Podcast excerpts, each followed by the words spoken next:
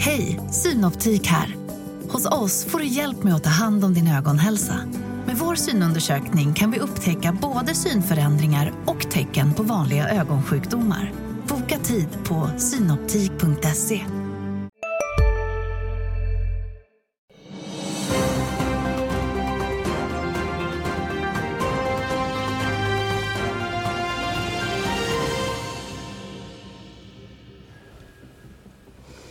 morgon och välkomna till Börsmorgon och välkomna tillbaka om ni varit med oss under hela Rapportmorgon. Mm, det är torsdag den 9 november och Stockholmsbörsen ser ut att öppna i sidled efter små rörelser på Wall Street igår. I Kina har oron för deflation blommat upp igen och börsen har en dragning neråt. Däremot tydligt upp i Tokyo. Mm. Och AstraZeneca har kommit med rapport i linje med förväntan meddelar samtidigt att man utmanar eh, de andra eh, läkemedelsjättarna. Man ska utveckla ett läkemedel mot fetma och eh, därmed ge in i kampen mot giganten Novo Nordisk. I övrigt på rapportfronten så har vi fått en hel del rapporter från lite mindre bolag idag och eh, flera av dem ska vi analysera här i programmet. Dessutom investmentbolaget Bure eh, har kommit med en rapport där substansvärdet sjunker med 8 Välkomna tillbaka ska vi också säga till morgonens gäster. Fredrik Varg, globalchef för rådgivande kapitalförvaltning på SEB och eh, Agneta Jönsson, analyschef på DI. Tack. Mm. Mm, som sagt, Stockholmsbörsen ser ut att öppna i sidled. var den enda börsen igår i Europa som lyste rött, lite svagt neråt. Vad, vad säger du om det Fredrik? Vad... Nej, men jag vet inte om jag ska säga att vi lider av eller om vi väntar på. Men eh, det är ju, det är ju Powells tal från förra veckan som färgar även den här veckan och färgar gårdagen och kommer fortsätta färga det här. Och eh, vi ser att de långa räntorna har ju fallit tillbaka en del men det här fortsätter att ligga på de här räntenivåerna och kanske till och med faller tillbaka ett, ytterligare lite grann under, i slutet av året. Så jag tror att det blir eh, energi till marknaden. Så att jag eh, ser fram emot en ganska så stillsam börs här en vecka eller två för att sen kanske ha, som jag nämnde tidigare, lite någon form av take-off här för slutet av november och december faktiskt. Mm. Mm. Vi hade en väldigt stark vecka förra veckan så att det är lite avvaktan. Och igår hade vi också lite neråt på långräntorna. Vi hade lite negativt på eh, storbankerna vilket också kan göra att det var lite hämmat igår så att säga. Mm. Men och, eh, amerikanska långräntan har ju fallit 20 punkter på bara två dagar och är nu nere på nivåer eh, som vi såg vid eh, NFP-siffrorna i fredags. Agneta, den här volatiliteten på liksom 20 punkter upp och ner, ger det något eh, sentiment för, eh, för eh, börsen också? Eh, det visar ju att man har, vad heter det, dels att det är stora, att det är stora rörelser där. Dels visar det ju att marknaden är väldigt osäker och sen håller många på att positionera om sig. En halv procent eh, förändring i räntan på en tioårig amerikansk statsobligation inom loppet av ett par veckor. Det är jättemycket. Mm. Så att eh, det är, nu verkar man liksom börja positionera om sig vad man tror ska hända under nästa år och sådant. Och sen har du det här med USA också med med budgetunderskott, du har det här med att man ska ha igenom olika grejer, du har presidentval nästa år. Så det är ju en massa saker som kommer in i det här. Men, eh, och nu börjar man ju också titta på det, äh, är var det här, har man sett den sista räntehöjningen från Fed? Eh, vi har Kina har vi varit inne på innan som också har köpt mindre amerikanska statsobligationer än vad man tidigare har gjort vilket också påverkar mekanismer i marknaden. Och sånt där. Vi får eh, pausa det här snacket mm. lite för vi har faktiskt en till rapportintervju som står och väntar i eh, kulisserna Madde. Det stämmer Nika för nu är det nämligen investmentbolaget Bure som har kommit med rapport. Bolaget rapporterar en minskning av substansvärdet med 8 och vi har med oss VD Henrik Blomqvist. Välkommen! Tack Nella, god morgon! God morgon! Du, det är ett ganska svagt utveckling i kvartalet. Hur kommer det sig? Ja, det är lite tråkigt kvartal, jag håller med om det. Men Stockholmsbörsen sjönk ju ganska mycket under tredje kvartalet eh, och eh, tyvärr så sjönk alla våra noterade portföljbolag lite mer så att eh, totalt så blev det minus 8 för kvartalet. Men tittar man lite på helåret eller de första nio månaderna så, så ser det bättre ut. Då är vi faktiskt upp 10 Och vilka innehav är det som tynger mest? Vi har ju två stycken kärninnehav och det är ju Mycronic och Vitrolife. Eh, jag tror att under kvartalet så sjönk eh, Vitrolife någonstans lite söder om 30 och, och även Mycronic med 15% Så det är klart att det här slår in på Bure och får konsekvenser för just det här kvartalet. Ska jag säga. Stora händelsen annars i kvartalet är väl såklart eh, noteringen av Yubico som var via er SPAC då. Jag undrar lite, precis efter IPO så gjorde ju ni en nyemission. Hur kom det sig?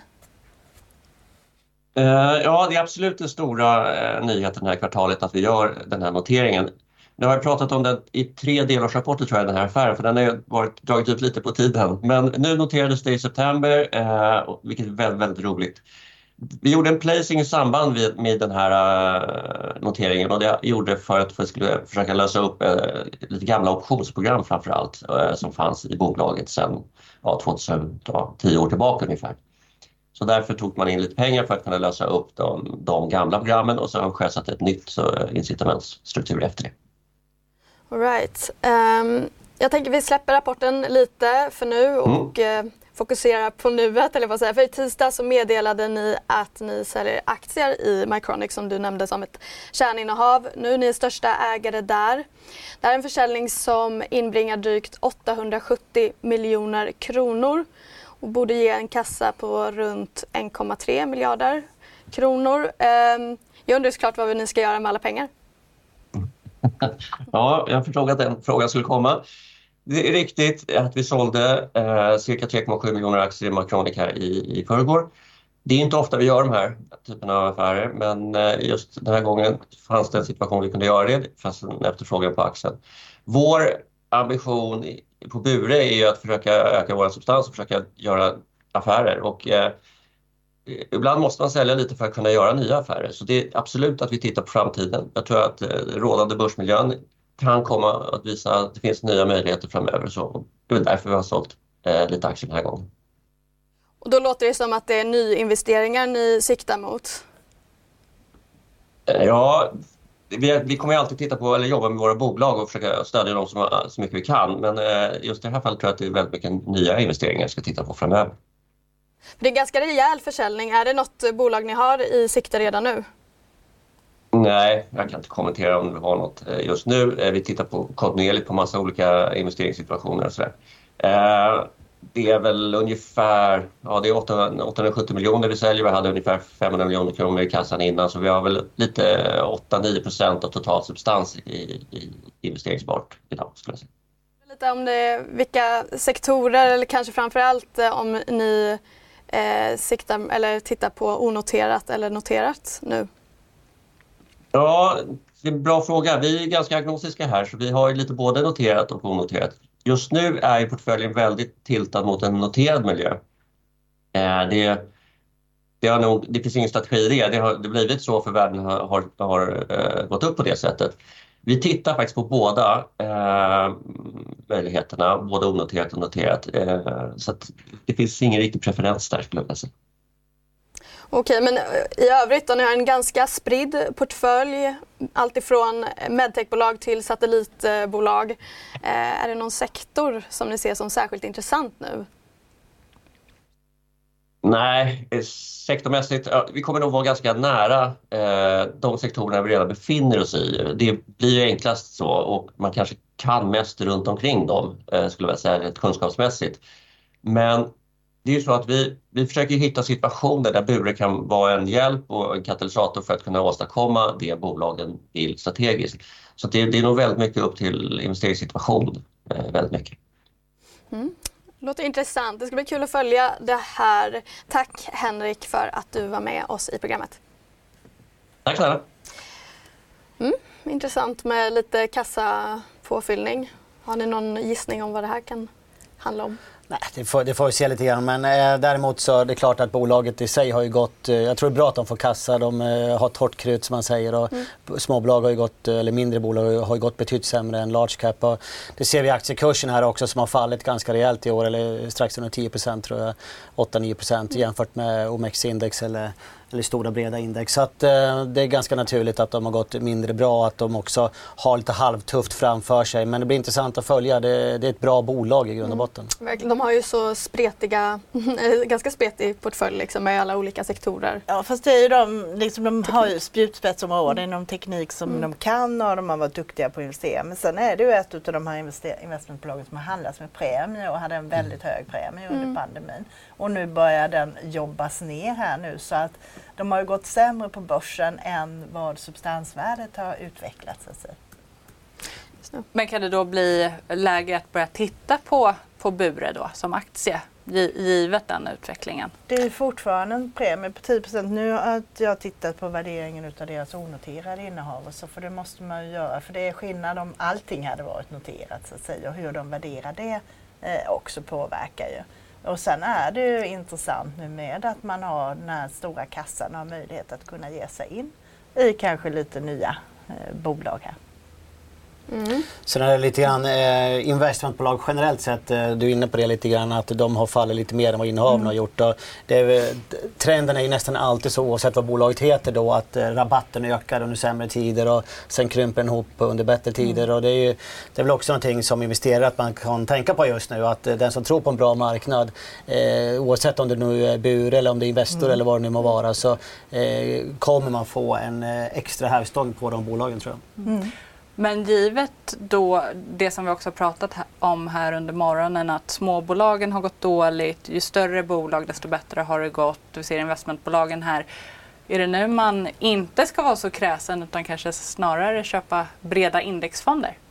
Ja, men det är ju inne på ett bra spår där för att ofta så gör vi, eh, när det är eh, eh, sämre tider så pratar man ofta om indexfonder men då är det ofta de aktiva fonderna som levererar. Och Agneta var inne på det tidigare i sändningen här att många av de mindre bolagen har inte en analys på sig och eh, eh jag är otroligt positiv till att köpa indexfonder just nu faktiskt. För då får vi de stora bolagen men får också de mindre bolagen som vi många gånger saknar analys på. Eh, det är där vi har en, en extra hävstång också. Eh, vi vet i håsade tider brukar man säga det, apan är bättre analytiker ibland. Va? Så att, och det är inte det det handlar om utan det handlar om att det är oanalyserade bolag bolag. Mm, på tal om lite större bolag och så ska vi säga att eh, Stockholmsbörsens största bolag AstraZeneca eh, har kommit med rapport i linje med förväntan. Och vi har pratat om det lite tidigare för lyssnare och tittare som redan har varit med oss men de meddelar ju även att de går in i den här eh, branschen för fetmapreparat eh, och tar då alltså upp kampen mot Novo Nordisk och Eli Lilly bland annat. Fredrik, är det här en bra grej för Astra? Ja, men om vi tar rapporten först. För mig är det här en jättebra rapport. Mm. Den är stark, solid och man höjer prognoserna lite grann. Och det borgar ju otroligt bra för vad vi tror om 2024 då, där vi kommer att ha en, jag ska inte säga en explosion för det är ju för kraftfullt, men en rejäl eh, hockeyklubba uppåt på när det gäller mm. försäljning i alla fall. Då. Eh, sen att man går in i, i fetma, det, det, är ju en process som kommer ta ett tag. Det är inte så att de har ett nytt preparat okay. imorgon så att säga. Så att jag tror att eh, det kan få, möjligtvis påverka positivt kortsiktigt, alltså dag eller vecka. Men jag tror ändå att vi får lite nyanserade och det kommer komma längre fram. Då. Mm. Men Novo Nordisk har ju liksom ett börsvärde som är större än Danmarks BNP, har ju haft en otrolig utveckling. Att, att eh, Eli Lilly nu får ett godkänt preparat igår, sänker priserna, nu kommer AstraZeneca och ska också in på den här marknaden. Vad, vad säger det om konkurrensen för Novo Nordisk? Nej, men jag tror att eh, kortsiktigt eh, så är det givetvis negativt om man tittar på prisbilden. Eh, men långsiktigt, eh, det får inte vara för många konkurrenter förstås, men långsiktigt är det så, också så att det här är en marknad som är fortfarande i sin linda. Eh, här i Sverige har vi mestadels börjat prata om det, eller Europa och så vidare, jämfört med USA där man är lite mer pillerglad. Eh, men eh, vi, det kommer säkert att bli en större marknad så det finns plats för flera. Men det är klart att det ju, kommer sättas i aktiekursen idag. Allt annat vore, eller skulle överraska mig väldigt mycket. Mm. Nu är det inte lång tid kvar tills Stockholmsbörsen öppnar. Agneta, vill du hinna säga någonting om Astra tänkte jag? Nej men jag menar som sagt, de är ju historiskt lågt värderade. De handlas på 15 gånger nästa års förväntade vinst. Det kommer en del positiva nyheter. Eh, de hade bra utveckling förra året. I år har de varit lite tråkigare. Så att det är möjligt att det kan bli lite nytändning här. På, den, på det här nu, att det kommer upp en bit. Tittar man bara nu hur det ser ut i orderböckerna här innan öppning så ser det ut som det blir lite ner på Novo Nordisk och upp lite på Astra. Det är spännande att se. Vi ska nog gå direkt på och kolla med Ylva hur Stockholmsbörsen öppnar.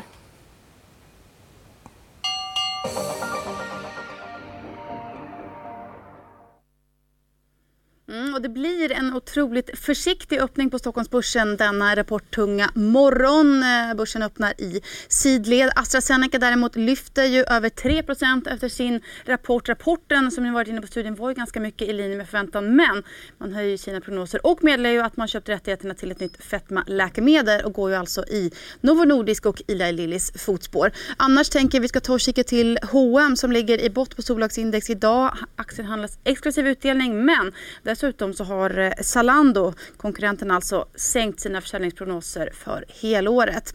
Om vi återgår till dagens rapporter noterar vi att Bure ner 1,5% efter sin rapport där substansvärdet minskade med 8% Sen så tänkte jag också att vi skulle ta och kika till Volvo Cars som ju skjuter till ytterligare drygt 2 miljarder eh, till EB-tillverkaren Polestar. Där man är storägare och eh, det framgick ju av Polestars rapport som släpptes efter USA-börsens tidning igår att man gör en större förlust än väntat. Volvo Cars backar 1% idag ungefär. Meko däremot lyfter 5% efter sin rapport där man ökade både resultat och omsättning. Och sen har vi ju forskningsbolaget Camurus som också släppte en stark rapport. Eh, man höjde ju också prognoserna men det visste vi sedan tidigare. Aktien lyfter också den 5% idag ungefär. Surgical Science, robotkirurgibolaget, eh, hade också en bättre rapport än i fjol. Lyfter eh, också runt 5% här idag fick ju också lugnande besked därifrån att verksamheten i Israel inte påverkats av terrorattacken den 7 oktober.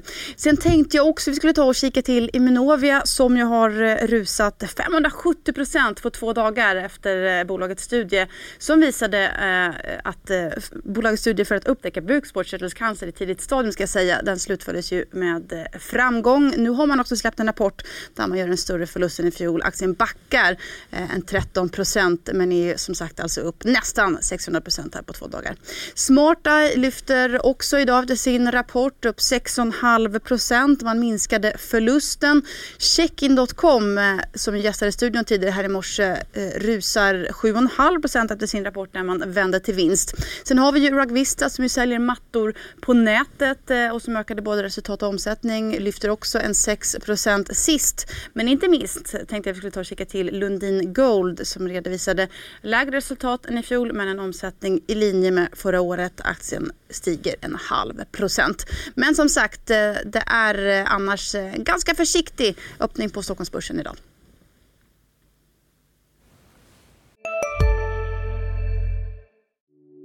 Hej, Ulf Kristersson här. På många sätt är det en mörk tid vi lever i. Men nu tar vi ett stort steg för att göra Sverige till en tryggare och säkrare plats.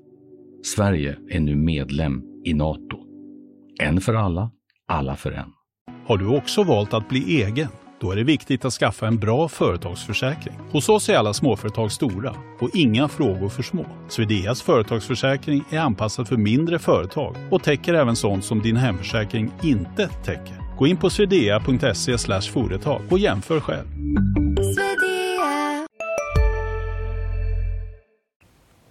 Mm, försiktig öppning. Men känslan är ändå att bolagen blir lite mer belönade idag än vad de brukar bli så här initialt på vid öppning.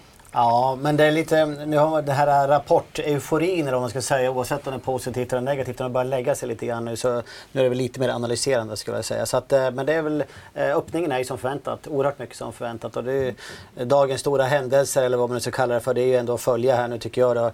Eh, Astra förstås, Volvo Cars är intressanta efter Polestars vitamininjektion då som kom ut igår och sen även Novo Nordisk då förstås som kommer sätta tonen. Agneta, håller du med? Ja, men det är väl, och vi ser det även, man ska inte dra för stora växlar på det här i öppningen också. Det har vi sett många gånger att det är stora rörelser i öppningen, kanske på uppsidan och sen klingar det av lite sen under dagen. Man orkar inte riktigt hela vägen i de mindre bolagen. Mm. Men å andra, eller för jag tänker att det har ju också varit att bra rapporter har ju inte blivit rikligt belönade medan dåliga rapporter har ju liksom blivit kraftigt mm. straffade. Mm. Och där tänker jag att när det känns lite mer nyanserat nu, att gör det att det skulle kunna hålla i sig lite bättre under dagen? Ja, det är svårt att säga. Det är ju ja. inte liksom att det har ändrat sig så mycket men det är ju också beroende på det är ju många som handlar kortsiktigt som är inne och handlar på rapporter och märker man att det finns en svaghet, ja men då börjar man gå kort och säljer på. Men det är få som kanske ta och plocka upp ett nytt innehav att gå in precis i samband med en rapport har släppts. Så det är mycket de här kortsiktiga störelserna som är och då har det ju nu varit en negativ marknad ganska länge vilket gör att de som går kort får lite övertag. Mm. Eh, och eh, vi eh, ska alldeles strax släppa in Smart Eye här i studion. Det bolaget har också kommit med rapport. Men innan vi gör det eh, så pratade vi lite i Rapportmorgon just om rapportsäsongen så här långt och vi är ju inne och touchar på det hela tiden. Men just det här känslan av att det hela tiden är lite surare på Stockholmsbörsen eh, jämfört med liksom, våra motsvarigheter ute i Europa. Om man tittar på liksom, vinstestimat och hur bolagen har presterat där. Ja. Hur är skillnaderna? Nej, men om man kopplar det lite grann med det du var inne på förut med långa amerikanska tioåringen också. Då. Så att, eh, nej, men alltså det har varit bra rapporter. Som jag sa, det, jag tror det är exakt 6,3% bättre på OMX30-bolagen eh, och eh, 7,5 eller något sånt där på Standard Poor's. Eh, och eh, Europa har det varit omvända, alltså södra delen av Europa, alltså inte här uppe. Eh, och eh, det borgar för framtiden. Sen har vi det att vi får inte glömma att eh, vinsterna i kombination med den här oron som har varit med Sverige när det gäller då vår valuta. Den eh, extremt svaga valutan har ju pushat upp räntorna extra vilket har tryckt på fastighetsbolagen negativt. Och vi pratar mycket om konsumtionsrelaterade bolag och sånt där men det är ganska enkelt tycker jag. Om fastigheterna har stabilitet och vi inte, konsumenten inte förlorar pengar där då kommer vi få ett lyft också i, i den stora konsumtionen. Men fastigheter, det är där du har den stora uppsidan men också kortsiktigt den stora risken. Va? Så att det är ju det är en balansgång här. Men som sagt var, jag är egentligen väldigt positiv till att nu att de som haft undervikt i Sverige, kommer, till exempel svenskar eller skandinaver, nu kommer återkomma till Sverige, köpa Sverige. Jag tror också att eh, om kronan stärker sig och när den, eller vi säger det roliga, när den gör det, eh, så kommer även eh, det globala sentimentet att förändras och då blir det mer köp i Sverige. Så att jag tror att eh, Sverige kan vara en börs som eh, outperformar faktiskt. Jag har varit ganska negativ till Sverige totalt sett under året och jämfört med det globala men jag börjar svänga nu. Mm, för du brukar ju alltid upplevas som positiv men Agneta, håller du med? Ja men vi har ju haft alla de här grejerna och vi märker ju det att utländska investerare är mindre intresserade av Sverige och har varit under det här året. Det märks ju även när man tittar på hur hur de sänker sina rekommendationer och hur frågor på eh, de här konf i samband med rapporter och sådant också. Framförallt bankerna som jag har lyssnat på mycket så är den skeptisk mot Sverige och där är mycket fastigheter som fortfarande oroar en del. Och vi har ju en så spretig bild när det gäller fastigheter. Vi har ju vissa bolag som är väldigt solida och ser väldigt bra ut medan andra mindre framförallt kanske ligger väldigt till. Vår kollega Magnus Dagel skrev ju här om att gick igenom eh, de 20-tal eh, de största liksom. och det är ju en enorm skillnad på hur de faktiskt ser ut. Mm. Ja men det kanske är så att man behöver vara lite selektiv. Ja, eh. ganska mycket selektiv mm. tror jag man ska vara i den sektorn. Kommer du rätt där, säger det sektorn Fredrik säger, kan du få en, en riktigt bra uppsida där. Och nu så ska vi eh, byta bransch. Vi ska till First North-listade ögonstyrningsbolaget Smart Eye som redovisar en ökad omsättning och en minskad förlust. Men fortsatt en förlust minus drygt 60 miljoner. VD Martin Krantz är med oss nu. Ni minskar förlusten, fortsätter förbättra ert eh, ebitda. Vad är det som bidrar till det här? Eh, det är framförallt ökade volymer på automotive. Vi står ju på två ben, eh, forskningsprodukter och Automotiveprodukter. och automotivsidan ökar med 83 procent detta kvartalet jämfört med förra året. Och det, det är framförallt eh, våra produktionsprogram med stora biltillverkare som, som ökar. Jag läser om likvida medel på drygt 128 miljoner kronor i slutet av kvartalet. Kommer det här räcka och ta er i mål till när ni börjar gå med vinst? Ja, tillsammans med kreditfaciliteter på över 80 miljoner kronor så kommer det absolut att räcka med, med marginal ska jag säga. Det kommer det göra. Går ni med vinst? Är det nästa år? Ja, det gör vi. Så andra halvan av nästa år kommer vi att eh, generera vinst. Och det, det, det är också eh, det är de här eh, bilprogrammen som, som håller på att rulla ut nu så att säga. Vi har väldigt stora biltillverkare. Några, några får vi lov att prata om och några får vi inte lov att prata om. Och eh, just nu har vi sett i det här kvartalet en väldigt stark upprampning i, eh, i eh, Korea. Men vi förväntar oss också att japanska tillverkare och europeiska och amerikanska kommer att inom ett par kvartal att ha samma typ av upprampning som vi redan ser i Korea. Och då kommer vi generera vinst. Och, eh, jag läser också om er höga organiska tillväxt. Eh, det avslutades ju starkt redan i andra kvartalet. Då eh, låg tillväxten på 25 procent. Här har vi en 32 procentig ökning. Är eh, samma upprampning som du beskriver som, som ligger bakom även här? Eh, ja, det kan man säga. Så, så att eh, vår forskningsdel då har eh, 17 procent i tillväxt och vår automotive-del över 80 procent i tillväxt. Så tillsammans så genererar det 32 procent. Jag, jag, tror inte att eh, forskningstillväxten kommer att öka så att säga. Att vi kommer att ligga där med marknaden som växer med mellan 15 och 20 procent. Det är väl sannolikt att, att det fortsätter att vara så för forskningsdelen. Däremot så förväntar jag mig en, en ökad tillväxttakt inom automotive. Det, det, det är ju så det funkar. Vi har ju hållit på att utveckla vissa av de här projekten som, som nu går i produktion har vi hållit på med sedan 2019-2020. Och det tar så lång tid i bilindustrin att utveckla en ny bil när man är med från, från början till tills dess att det är dags att och, och, och rampa upp produktionen. Och då, så, så det, det, blir liksom det, det är det här klassiska för bilindustrin, att det tar lång tid att, att eh, komma fram men sen så, så bara rullar det på. Och, eh, du var ju inne också i Q2 på att ni levererar mjukvara i flera projekt med globala biltillverkare och beskrev då liksom hur du såg fram emot stabila och långsiktiga intäktsströmmar. Ja. Dels undrar jag när ni är i hamn och sen undrar jag också, är det någon prispress på de här avtalen? För jag tänker att fram tills att det faktiskt är implementerat i bilarna att det finns en, eh, ett diskussionsunderlag?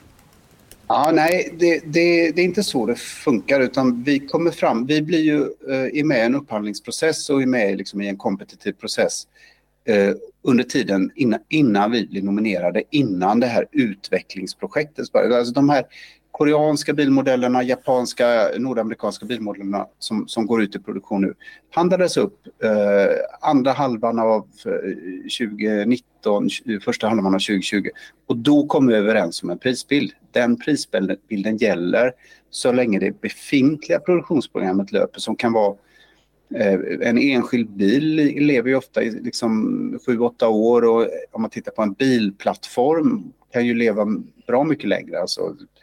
Så, så att eh, vi har väl egentligen liksom prisbilden är ganska så satt för hela 2020-talet för oss. Och sen när vi tittar på de upphandlingarna som vi deltar i just nu idag, som, som ännu inte är avgjorda, där är vi naturligtvis utsatta eh, för konkurrens både på pris men, men framför allt så det här är en väldigt högteknologisk produkt att, att liksom sätta in realtidsbildbehandlingsmjukvara in i nyproducerade bilar med de största biltillverkarna i hela världen. Så att, framförallt så konkurrerar vi med, med kvalitet, funktion och eh, kan man säga, mätprecision och den typen av, av parametrar. Va? Stort tack Martin Krantz för att du var med här i Börsmorgon. Noterar att eh, marknaden handlar upp aktien 7% efter den rapporten. Det gör det. Vi släpper kanske Smart Eye för nu och går vidare med ett annat fordonsbolag. Det är nämligen det Volvo-ägda Polestar som kom med en rapport igår. Bolaget redovisar fortsatt förlust och lägre försäljning än väntat. Men man lovar bättre lönsamhet och break-even 2025. Dessutom så skjuter Volvo Cars och Geely in mer pengar till Polestar. Volvo skickar in 2,2 miljarder kronor i lån och Geely 2,7. Eh, ja, vad, har ni kollat på den här Polestar-rapporten? Men jag tror att eh, generellt sett i hela eller fordonsmarknaden eh, har det ju otroligt tufft just nu. Vi alla är väl medvetna om att för ett år sedan kunde oavsett vem det var så kunde vi inte få leverans av nya bilar. Nu är det ju en uppsjö bilar där ute och det är olika erbjudanden. Så att priserna är på väg ner och de kommer gå ner ytterligare. De kommer få det ännu tuffare innan det vänder. Men någonstans så ska man förstås hitta en botten på de här bolagen också. Jag tror kanske inte att vi är där ännu men vi kanske närmar oss den. Men eh, innan vi har den så måste vi nog vara trygga med var vi har räntan också, att den verkligen får fortsätter att falla. Mm. Det är vad jag tror. Och det är en viktig faktor. Vi har sett de senaste åren att mycket av de här nya eh, dyrare bilarna som Tesla och de här andra elbilarna eh, tar ju säljs via privatleasing och där är ju räntekomponenten jättestor. Där ser man ju nu verkligen hur mycket det kostar mer per månad. Så att det är naturligtvis en påverkan. Sen kan det se lite annorlunda ut för de som går som tjänstebilar och företagsleasing och sådana saker. Mm, Mm, de skriver också att ytterligare extern finansiering kommer behövas på över 14 miljarder kronor för att bolaget ska nå sitt mål om ett positivt kassaflöde 2025. Känns det som en bra strategi att ta in Ja, det är svårt det där men eh, till att börja med så måste man ju sälja bilar. Det är väl det som är det viktigaste förstås. Och eh, jag tror att de ligger bra till och så vidare. Och jag tror hela elbilsflottan ligger bra till. Men det finns ett antal utmaningar just nu. Vi har ju varit inne på den viktigaste. Det, mm. det räntekomponenten är just nu den viktigaste. Eh, och så vidare. Så att jag tror det är där man får börja. Sen eh, kassaflödet och 2025 det är väldigt långt fram för mig just nu när det gäller Polestar och elbilar. Utan vi får se, man får följa det här noga däremot. Så att det kan lika bra bli 2020 2026 ska jag säga. Så att, eh, jag tror det blir tufft att nå det 2025, vi får se. Mm. Sen är det ju inte mycket till val heller när man är i det här läget att ägarna måste ju tillskjuta pengar ja. till det flyget så att säga. Ja. Alternativet är ju inte något bra. Nej. Men ser ni att det här blir en risk för Volvo Cars som aktie att, att man behöver skjuta till pengar till Polestar? Alltså, klart det är risk men det är en potential också. Så att jag ser det snarare som att det är klart, det är en självklarhet att eh, ja, Volvo Cars vet vi vad de har för strategi med sin bilflotta om man säger så. Det är ju elektrifiering och så vidare. Så att det är klart att det ligger helt rätt i deras strategi utifrån det perspektivet. Då. Eh, tufft för elbiltillverkarna. Eh, kanske lite bättre för de som då sitter på efterserviceaffären. Eh, bland andra. Meko har kommit med rapport här eh, på morgonen. Ökad vinst men marginalen pressas eh, och man sätter nu igång ett program för att öka lönsamheten. VD Per Oskarsson beskriver marknaden så här. Det är när efterfrågan går ner, det innebär ju helt enkelt, eller det drivs utav att bilägarna har en tuffare ekonomi och man behöver prioritera, man låter servicelampan lysa eller avvakta med större reparationer. Förr eller senare behöver det här göras ändå. Eh, och det vi ser på de här marknaderna är att det är fortfarande det är ju ingen arbetslöshet, man använder bilen. Eh, det är till och med så att när nybilsförsäljningen går ner, då, vilket det gör liksom, eh, i alla de här marknaderna, så, så behåller man ju den gamla bilen. Så att det, det här kommer ju stabilisera sig, absolut. Mm, vad, vad, säger ni om det? Vi har pratat mycket om konsument. Vi hör att det går lite olika på olika marknader här Agneta? Jag vill säga nu, Mekonomen belönas förmodligen idag på de här åtgärder man vidtar nu för att öka lönsamheten. Eh, vi var ju inne på det tidigare här att eh, blir det tuffare tider, man kanske inte köper så många nya bilar vilket gör att man behåller lite äldre bilar vilka i sin tur då behöver servas och repareras lite mer vilket då är bra för Mekonomen. Fredrik? Nej, men jag håller med bara. Sen får vi i långa loppet får vi se sen också hur Mekonomen påverkas. Apropå det här med eh, reservdelar och sånt, hur man påverkas av elbilar. Det är också en debatt som har varit uppe. Men det får vi nog lämna till något annat program så att säga. Men, men vi ser, den, den går upp aktien, det är bra belöning och eh, jag tror att det börjar bra för fortsättningen här i slutet av året. Mm. Ja, där kan man ju säga att Meko har varit inne på att eh, elbilar kommer behöva kanske till och med mer service mm. än de eh, bensin och dieselbilar. Eh, men eh, jag ska sluta prata om det för nu vi ska över till eh, ett annat bolag, Madeleine. Ja, vi har ju faktiskt också haft med oss eh, robotkirurgbolaget om jag nu får det där rätt. Ehm, och eh, vi hade med oss VD Gisli Hennermark tidigare i programmet. Vi ska spela upp ett klipp från morgonen med honom. Det har varit eh, en på många sätt och vis fruktansvärd tid sedan första meddelandet då jag fick tidigt lördag morgon den, den 7 oktober till vi, tills vi på kvällen den, den 7 oktober kunde säkerställa att alla våra anställda var fysiskt okej. Okay. Eh, det här är ett, ett, ett, ett, ett trauma som är, som är svårt, svårt att beskriva. Mm, däremot verksamhetsmässigt så måste jag säga att jag, jag har aldrig varit så stolt över, över mitt team som jag är just nu. Vi, har, eh, vi öppnade kontoret redan på dagen efter, på söndagen. Man arbetar ju eh, söndag till torsdag i, i Mellanöstern. Och på måndagen så hade vi full eh, produktion, eh, full, full verksamhet på, på simulatorer och det har faktiskt skeppat mer simulatorer än planerat ut från Tel Aviv. Så att verksamhetsmässigt har det varit marginell påverkan än så länge. Vi har kollegor, ett mindre antal kollegor som är inkallade och som tjänstgör i Israeli Defense Forces. Uh, och det påverkar ju verksamheten. Vi har lite ökade logistikkostnader men, men på det stora hela är än så länge verksamhetsmässigt så är det väldigt marginell påverkan. Uh, men det är det är en svår tid och det, det, är, en, det är en emotionell tid eh, för våra medarbetare som vi naturligtvis fokuserar på i, i första hand. Mm, det där var alltså Gisli Hennermark som är Surgical Science VD. Bolaget har alltså kommit med rapport idag. De ökar vinsten men det var inte det vi fick höra utan detta var alltså VDns ord om den verksamhet i Israel som bolaget har och hur de påverkas av konflikten där.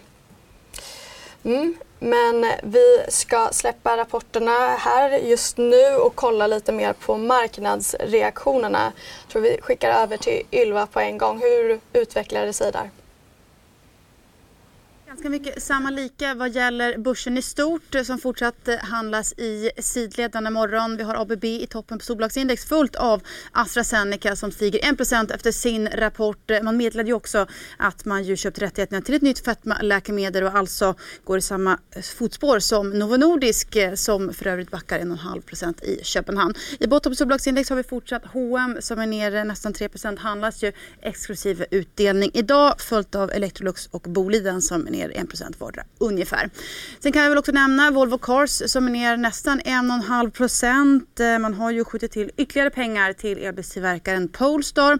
Om vi kikar på rapporterna noterar vi att Meko lyfter 4,5 procent efter sin rapport där man ju både ökade resultat och omsättning. Sen har vi forskningsbolaget Camurus och robotkirurgbolaget Surgical Science som båda rusar runt 7,5 procent efter sina starka rapporter. I motsatt riktning går däremot Bull Tool Diagnostics, eh, medicinteknikbolaget, eh, eh, backar 7,5% efter sin rapport där vdn flaggade för minskad investeringstakt närmsta åren. Immunovia som är lyft 570% de senaste två dagarna efter positiva studiedata backar 15,5% efter sin rapport som man släppte under morgonen här idag.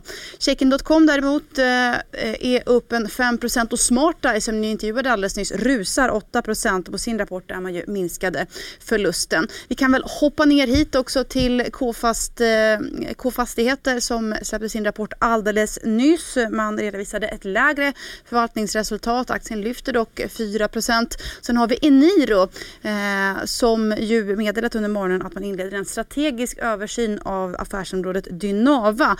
Aktien är ner 6% Allra mest backar dock lilla, lilla forskningsbolaget Stable som är ner nästan 90% Man nådde inte det primära målet i sin fas 2B-studie mot diskrelaterad ryggsmärta.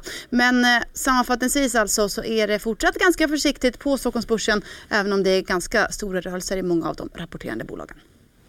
Mm, tack för det Ylva. Det är stora rörelser vi ser idag här på rapporten. Är det något särskilt ni tycker sticker ut? Nej, inte direkt. Jag tycker vi har pratat om de som har rapporterat nu. Tyckte du tog att det är äran att alla småbolag gick upp här? Så, precis. Nej, men vi säger det, det, på, det är ju ganska lätt att eh, påverka eftersom det är så få aktörer i marknaden så att eh, kurserna är mer lättrörliga och det har mm. det varit ett tag nu. Mm. Men det som sticker ut är ju att det, det, är ju starka rapporter, det är bra kursuppgångar och eh, även Astra som i alla fall jag var lite nervös inför som mm. går från eh, klarhet eller från tveksamhet till klarhet då kan vi säga. Eh, så att det blir väldigt, väldigt bra. Mm. Men så, så, vi brukar ju prata om ett tomterally. Förra veckan hade vi en av Stockholmsbörsens eh, bästa dagar. Hur ser ni nu på börsen när vi är så nära slutet av rapportsäsongen?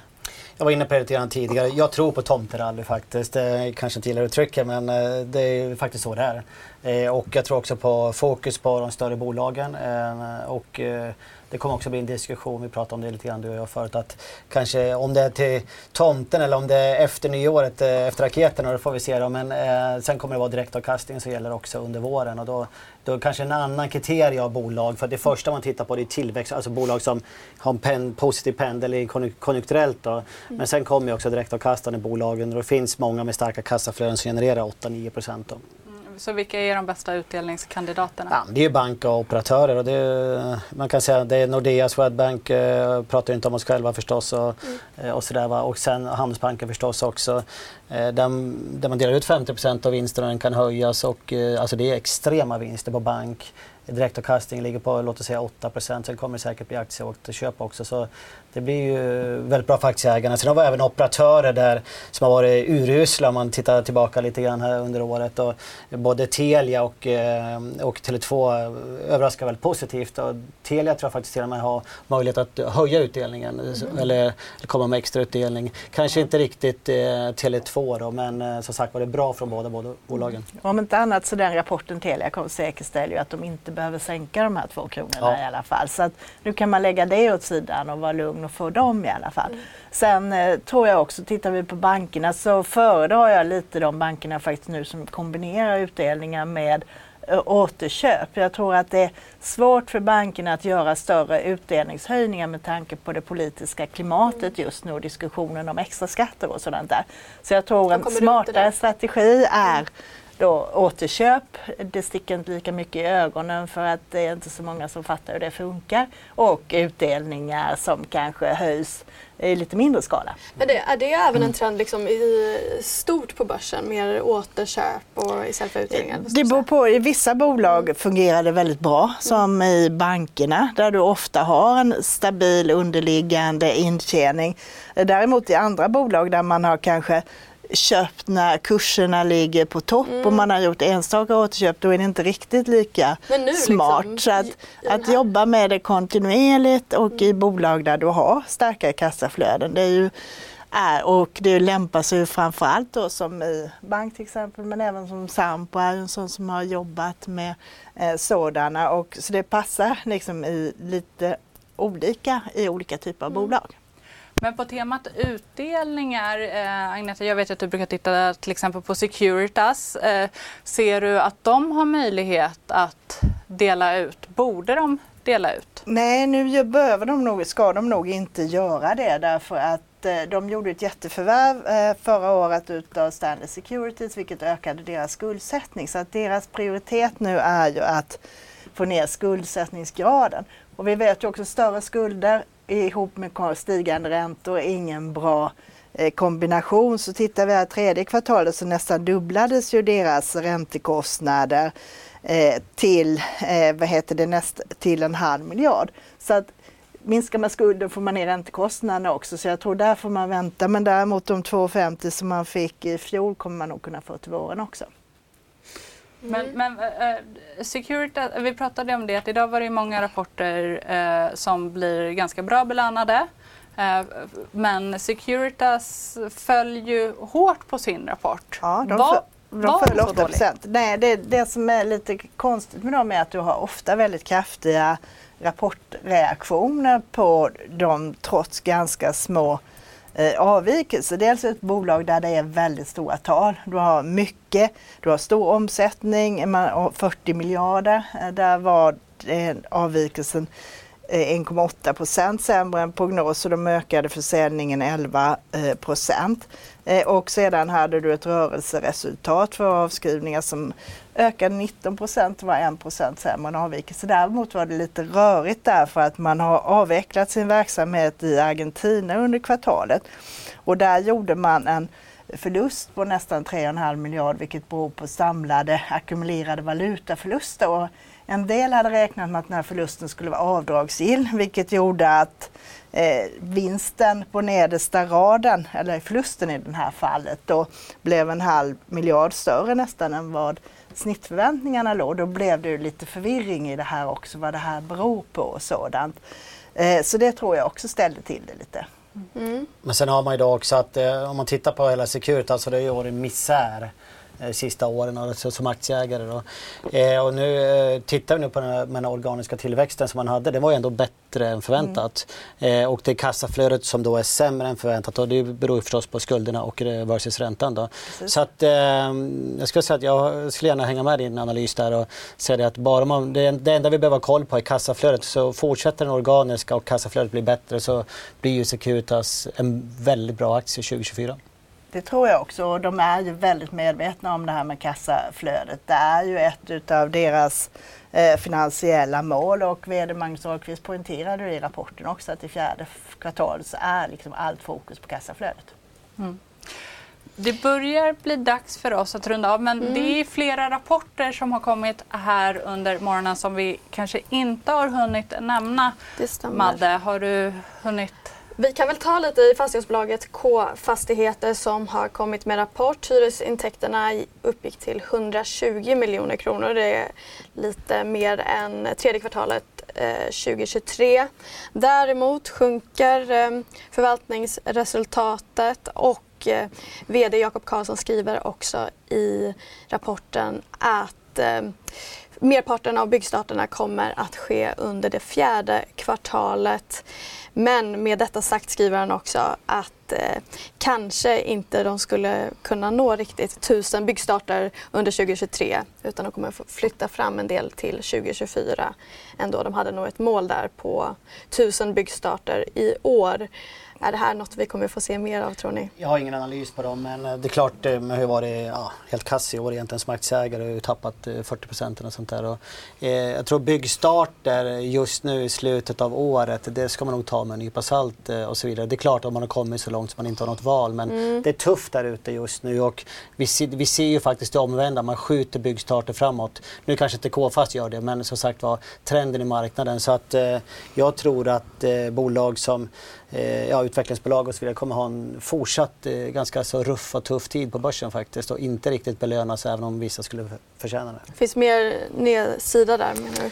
Det är alltid svårt om man gått ner så här mycket. Det är, som KFast är faktiskt ett jättefint bolag så det är ju inte, det är inte bolaget det handlar om så mycket utan det är mer eh, marknaden i sig och hur marknaden tar, tar till sig den typen av information och är marknaden mogen för, för nya projekt? Jag, jag tror inte det just nu.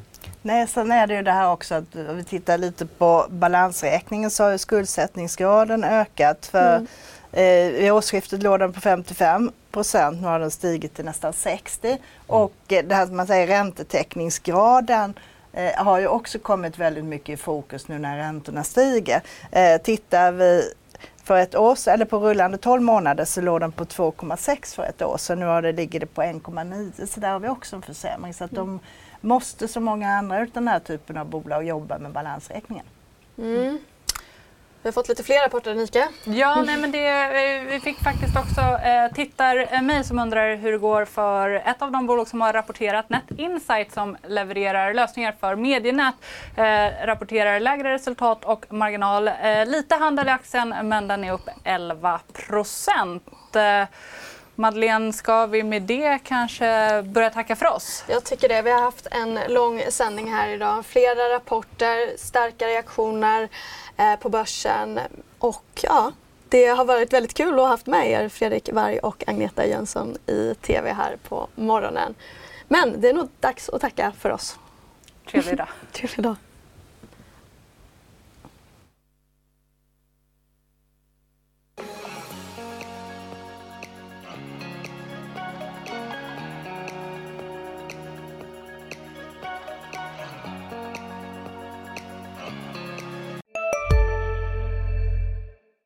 Hej, Susanne Axel här. När du gör som jag och listar dig på en av Krys vårdcentraler får du en fast läkarkontakt som kan din sjukdomshistoria.